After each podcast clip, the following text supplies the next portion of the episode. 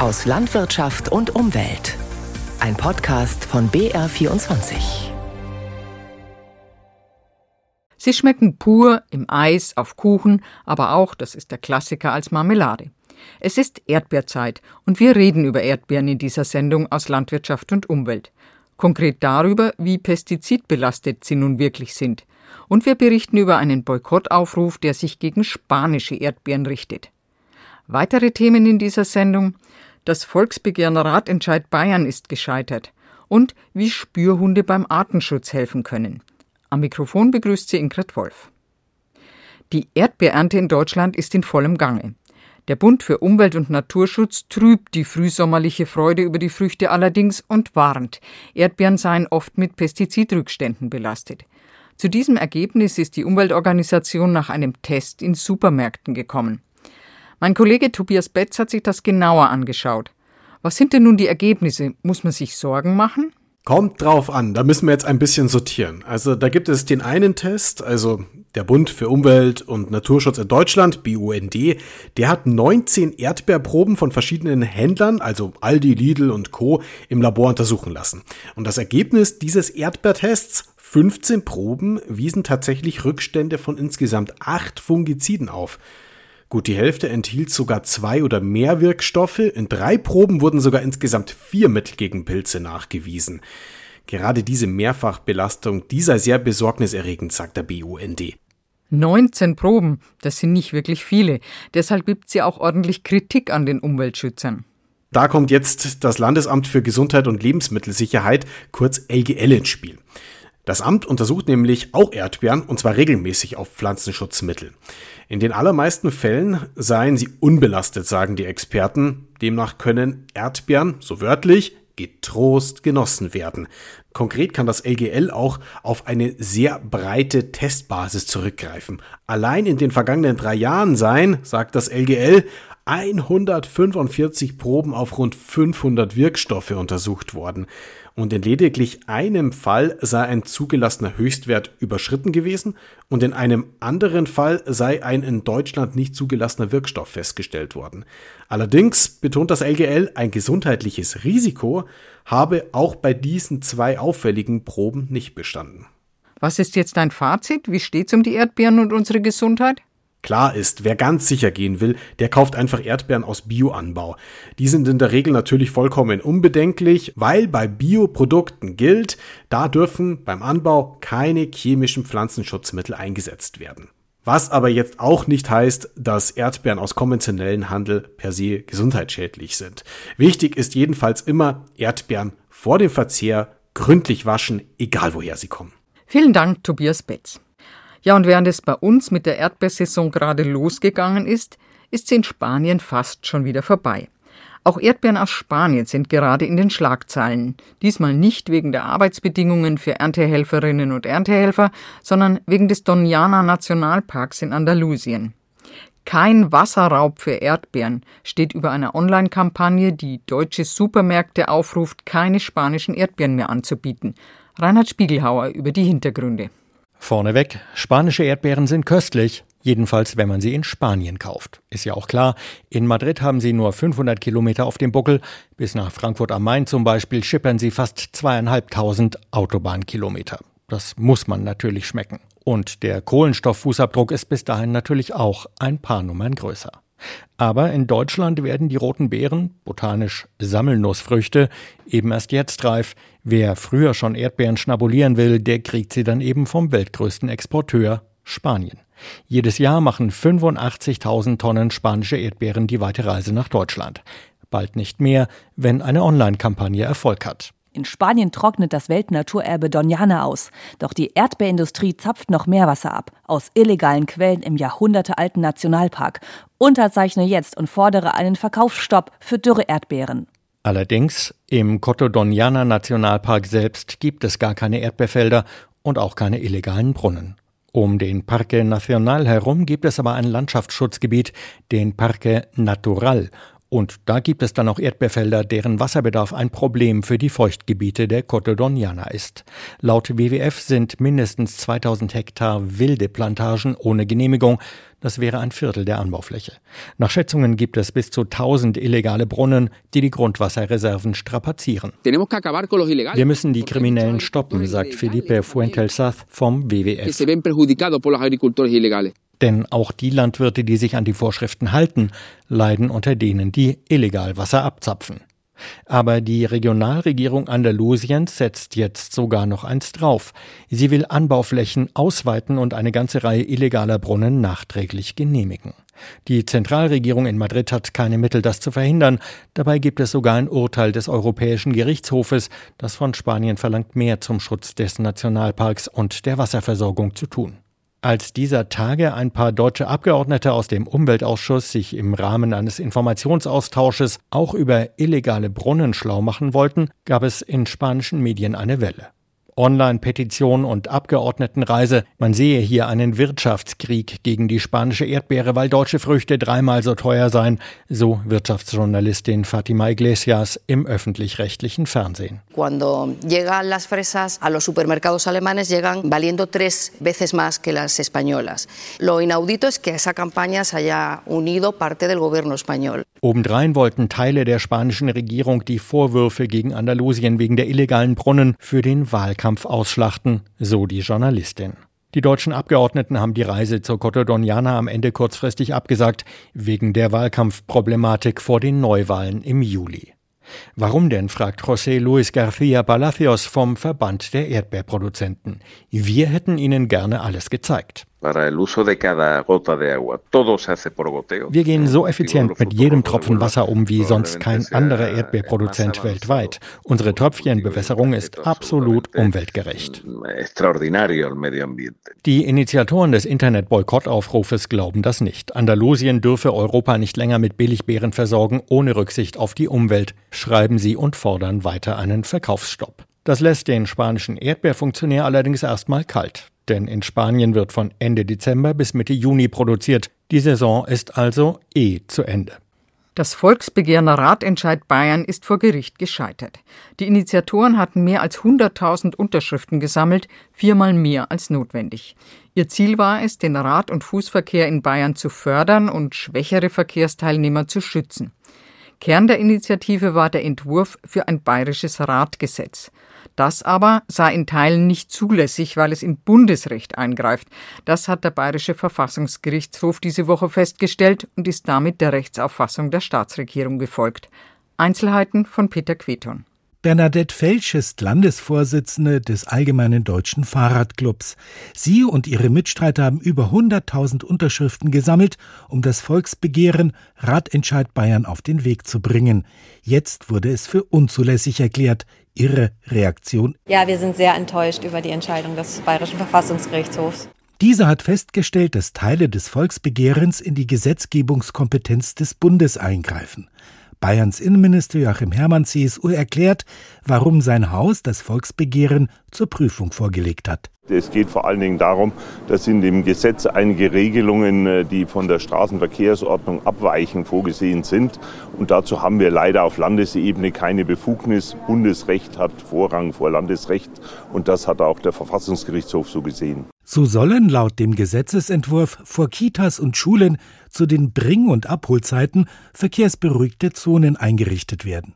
Hier habe der Bund einen Ermessensspielraum eingeräumt, so das Gericht. Den Ländern stehe es nicht zu, hier gesetzlich nachzubessern. Bernadette Felsch vom ADFC sieht in der Entscheidung aber auch einen Arbeitsauftrag. Also wir finden, es wurde jetzt sehr kleinteilig und sehr erbsenzählerisch ausgelegt, was das Land darf, was es anordnen darf und was die Kommunen auch machen dürfen. Und es wurde immer wieder im Prinzip auf das Straßenverkehrsrecht des Bundes verwiesen. Und das ist für uns jetzt ein klares Zeichen, dass wir als Fahrradlobby daran müssen an das Bundesrecht. Auf Bundesebene gibt es aber kein Volksbegehren.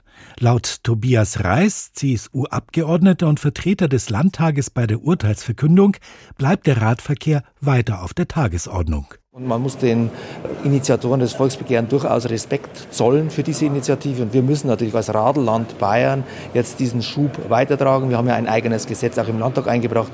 Also Radeln und die Aktivitäten in diese Richtung müssen bleiben. Das Gesetz, das CSU und Freie Wähler im Landtag eingebracht haben, geht den Initiatoren des Ratentscheids Bayern nicht weit genug. Sie hoffen, dass hier noch nachgebessert wird. Noch einmal Bernadette Felsch. Es wurde reingeschrieben, dass 1500 Kilometer Radwege gebaut werden sollen, was uns definitiv zu wenig ist, weil das 90 Meter pro Jahr pro Kommune ungefähr bedeutet. Und das Thema Sicherheit beim Radeln wird den Initiatoren im vorgesehenen Radgesetz nicht genug beachtet. Ministerpräsident Markus Söder, CSU, hat hier dagegen bereits eine Vision. Ich habe noch so den Traum, ehrlich gesagt, bei einem Radprojekt auch mal in den Städten einen aufgeständerten Radweg zu machen, so wie wir es aus einigen Metropolen der Welt kennen. Bislang hat sich noch keine Kommune getraut. Ich rufe jetzt hiermit auf, überlegt euch das nochmal, weil es zum Beispiel auch mal über einer Straße stattfinden könnte, um Radschnellwege auch im Winter überdacht und aufgeständert zu machen. Und besonders sicher sollen solche Radwege auch sein. Bis 2030 sollen 80 Prozent unseres Stroms aus erneuerbaren Quellen kommen. So plant das die Bundesregierung. Das gelingt nur mit mehr Wind- und Solarstrom. Gleichzeitig will man aber nicht immer noch mehr Flächen verbrauchen. Optimal wäre deswegen eine Doppelnutzung von bereits genutzten Flächen. Auf Gewässern etwa. Für sogenannte Floating-PV-Anlagen, also treibende Photovoltaik.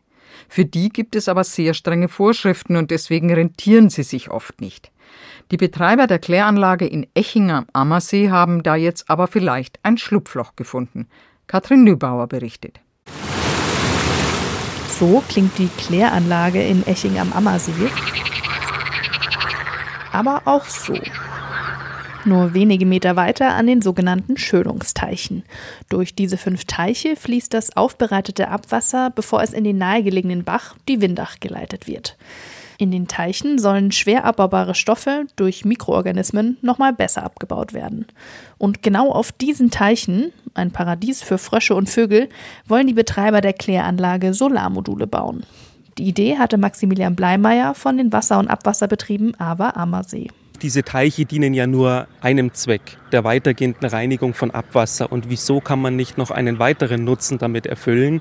Es wird kein Wassersport betrieben, es ist keine Naherholungsfläche und auch kein Fischereirecht darauf. Und wenn wir mit diesen Teichen gleichzeitig noch Strom erzeugen können, ist es eine klasse Sache. Eine klasse Sache. Aber in Deutschland ist Floating PV, Photovoltaik auf dem Wasser, stark reglementiert. Man darf PV-Anlagen nur auf künstliche Gewässer bauen, nicht auf natürliche. Außerdem darf maximal 15 Prozent der Wasseroberfläche bedeckt sein und die Anlage muss 40 Meter vom Ufer entfernt sein. Würde man hier 40 Meter berücksichtigen, könnten wir ein Modul in der Mitte platzieren und das war es auch schon. Und die Energieausbeute ist so gering, dass sich das Ganze nicht lohnt. Doch Maximilian Bleimeyer hatte eine Idee. Die Klärteiche sehen zwar aus wie Gewässer, aber sind sie das auch rechtlich gesehen? Nein, sie zählen als technische Anlagen. Das hat ihm das zuständige Wasserwirtschaftsamt Weilheim bestätigt. Und das bedeutet, die Einschränkungen für PV auf künstlichen Gewässern gelten bei Klärteichen nicht. Also haben die Kläranlagenbetreiber nach einem regionalen Partner gesucht, der die PV-Anlagen für sie umsetzen kann. Wenn das Erfolg hat, ist es eine Blaupause für ganz viele andere Projekte ähnlicher Art in Deutschland. Meint Philipp Sinn, Chef von Sinnpower, rund 30 Kilometer weiter in Gauting. Er entwickelt spezielle Photovoltaikanlagen, angepasst an Kundenwünsche sowie für die Echinger Klärteiche. Wir haben Technologien selber entwickelt, die speziell auch den Naturschutz im Blick haben. Also wir bedecken nicht die Flächen wie mit einer Plastiktüte, sage ich mal, die dann auf dem Wasser schwimmt. Stattdessen sind die Solarpanels wie kleine Dächer auf Schwimmkörpern angebracht, ungefähr einen Meter über dem Wasser. Darunter können weiterhin Frösche und Vögel schwimmen. Die Projektpartner erhoffen sich sogar positive Auswirkungen auf die Natur.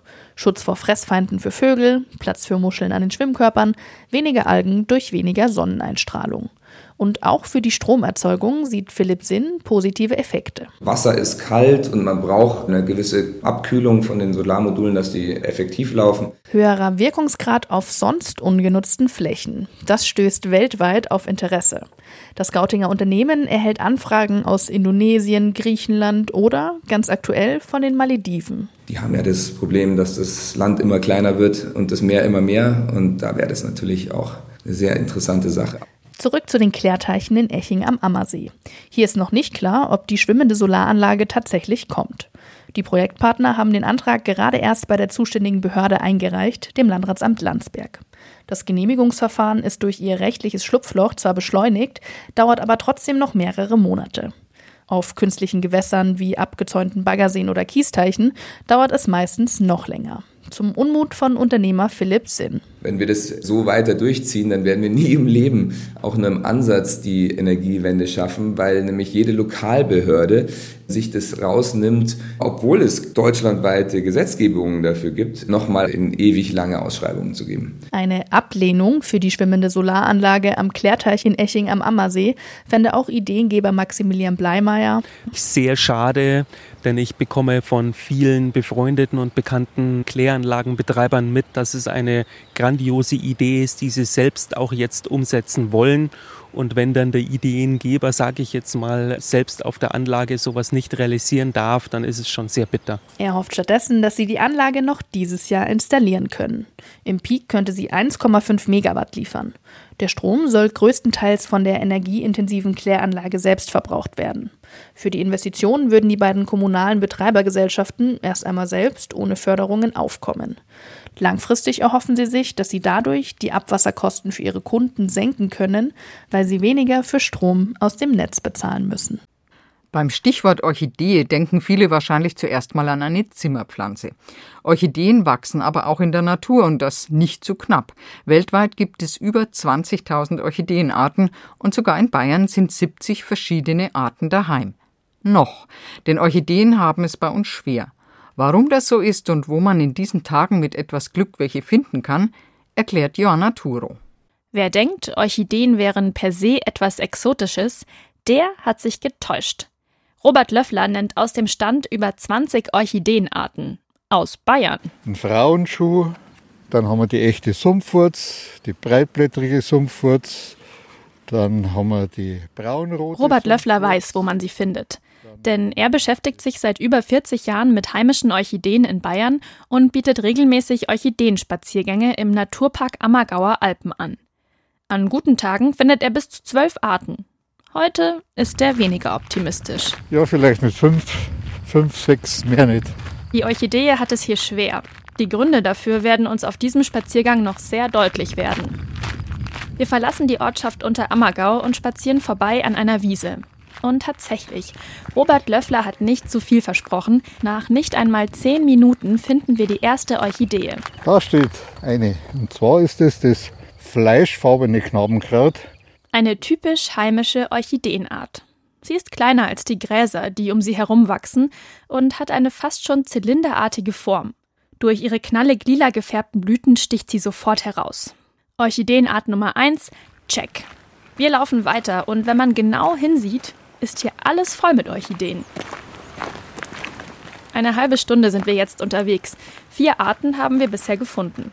Diese Arten kommen hier ziemlich viel vor. Andere sieht Robert Löffler immer weniger. Beim Frauenschuh ist es sehr viel weniger geworden. Ja. Ich habe einen Standort, da habe ich 150 Blüten zählt. Vor zwei Jahren haben wir die gesucht mit einem Ranger. Da haben wir noch zwei Stöcke gefunden. Alle anderen waren weg. Dafür gibt es verschiedene Gründe. Ein großes Problem, zu wenig Lebensraum. Die Orchideen in Bayern brauchen nährstoffarme Wiesen. Auf Wiesen, auf denen viel gedüngt wird, hat die Orchidee keine Chance. Ein weiteres Problem, Orchideenliebhaberinnen und Liebhaber. Robert Löffler zeigt auf einen Baum. Hier drunter war früher mal alles voller Orchideen. So ein Fleck. Ausgegraben. Ausgegraben? Ausgegraben. Dabei sind viele der heimischen Orchideen gefährdet und stehen unter Naturschutz. Oh, da kommt eine Kugelorchis. Die ist in dieser Lage wirklich eine Überraschung. Denn ihr macht die Trockenheit und die Hitze der letzten Jahre zu schaffen. Und auch andere Orchideenarten brauchen im Winter viel Schnee als Schutz und im Frühjahr und Sommer genügend Regen. Beides wird hier immer seltener und dementsprechend auch die Orchideen auf Robert Löfflers Spaziergängen. Zum Ende unseres Spaziergangs finden wir immer mehr Orchideenarten. Am Ende kommen wir auf zehn Stück. Ich hätte jetzt nicht mit so vielen gerechnet. Besser als erwartet. Er hofft, dass er die auch seinen nächsten Gästen präsentieren kann. Gegen die Klimaerwärmung und wenig Lebensraum kann er selbst wenig unternehmen. Aber Robert Löffler kann zumindest aufklären. Also, Wer beim Blumenpflücken unsicher ist, ob er da vielleicht eine gefährdete Art erwischt, besser stehen lassen. So haben alle was davon. Und die Orchidee kann auch in Zukunft in Bayern weiter heimisch bleiben. Wenn auf einer Baustelle seltene, schützenswerte Arten gefunden werden, ist das eine Herausforderung für die Bauherren. Oft müssen sie dann möglichst schnell Ausgleichsflächen schaffen oder die seltenen Arten erstmal aufwendig umsiedeln. Deshalb wissen es große Bauherren wie die Deutsche Bahn lieber früher als später, ob es solche Arten gibt bei Bauprojekten. Die Tiere aufzuspüren kann ziemlich schwierig und langwierig sein. Beim Bau der zweiten S-Bahn-Stammstrecke in München setzt die DB Netz AG daher seit diesem Jahr auf sogenannte Artenspürhunde. Katharina Heudorfer weiß mehr darüber.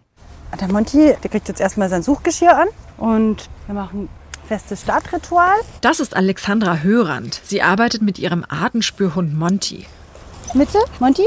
Da sitzt er eben in der Mitte zwischen den Beinen. Und wir würden jetzt hier starten und einfach mal da Richtung diesen Haufen suchen. Komm her. Hier lang.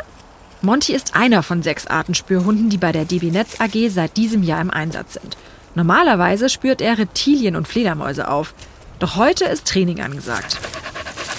Er soll auf einer großen Brachfläche direkt neben den Schienen unweit des Münchner Hauptbahnhofs ein kleines Plastikteil finden, einen sogenannten Kong.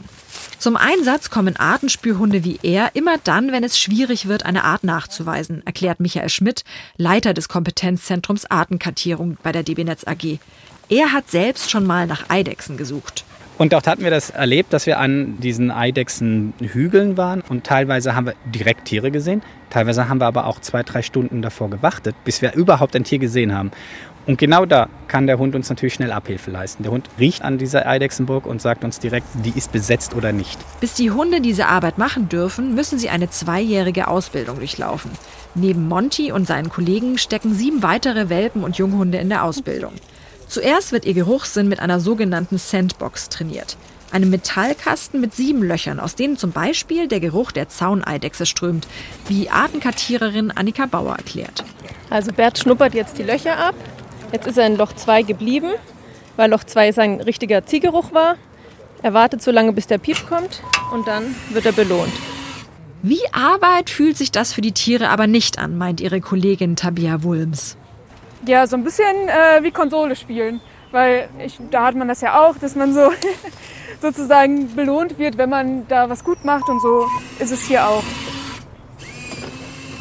Wird eine Art auf einer Baufläche nachgewiesen, muss der Bauträger, in diesem Fall die Bahn, die Tiere zum Beispiel umsiedeln oder in der Nähe Ausgleichsflächen schaffen. Ein Stück weiter ist Hund Monty immer noch auf der Suche nach dem Kong.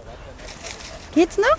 In der hohen Wiese hat er nichts gefunden. Jetzt nimmt er sich einen großen Holzhaufen vor. Komm, Monty, weitersuchen. Jupp, super gemacht. Wow, hast es gefunden. Klasse. Endlich Feierabend für Artenspürhund Monty. So viel für heute aus Landwirtschaft und Umwelt. Mehr Informationen zu unseren Sendungen finden Sie im Netz unter br24.de-sonntag. Am Mikrofon war Ingrid Wolf.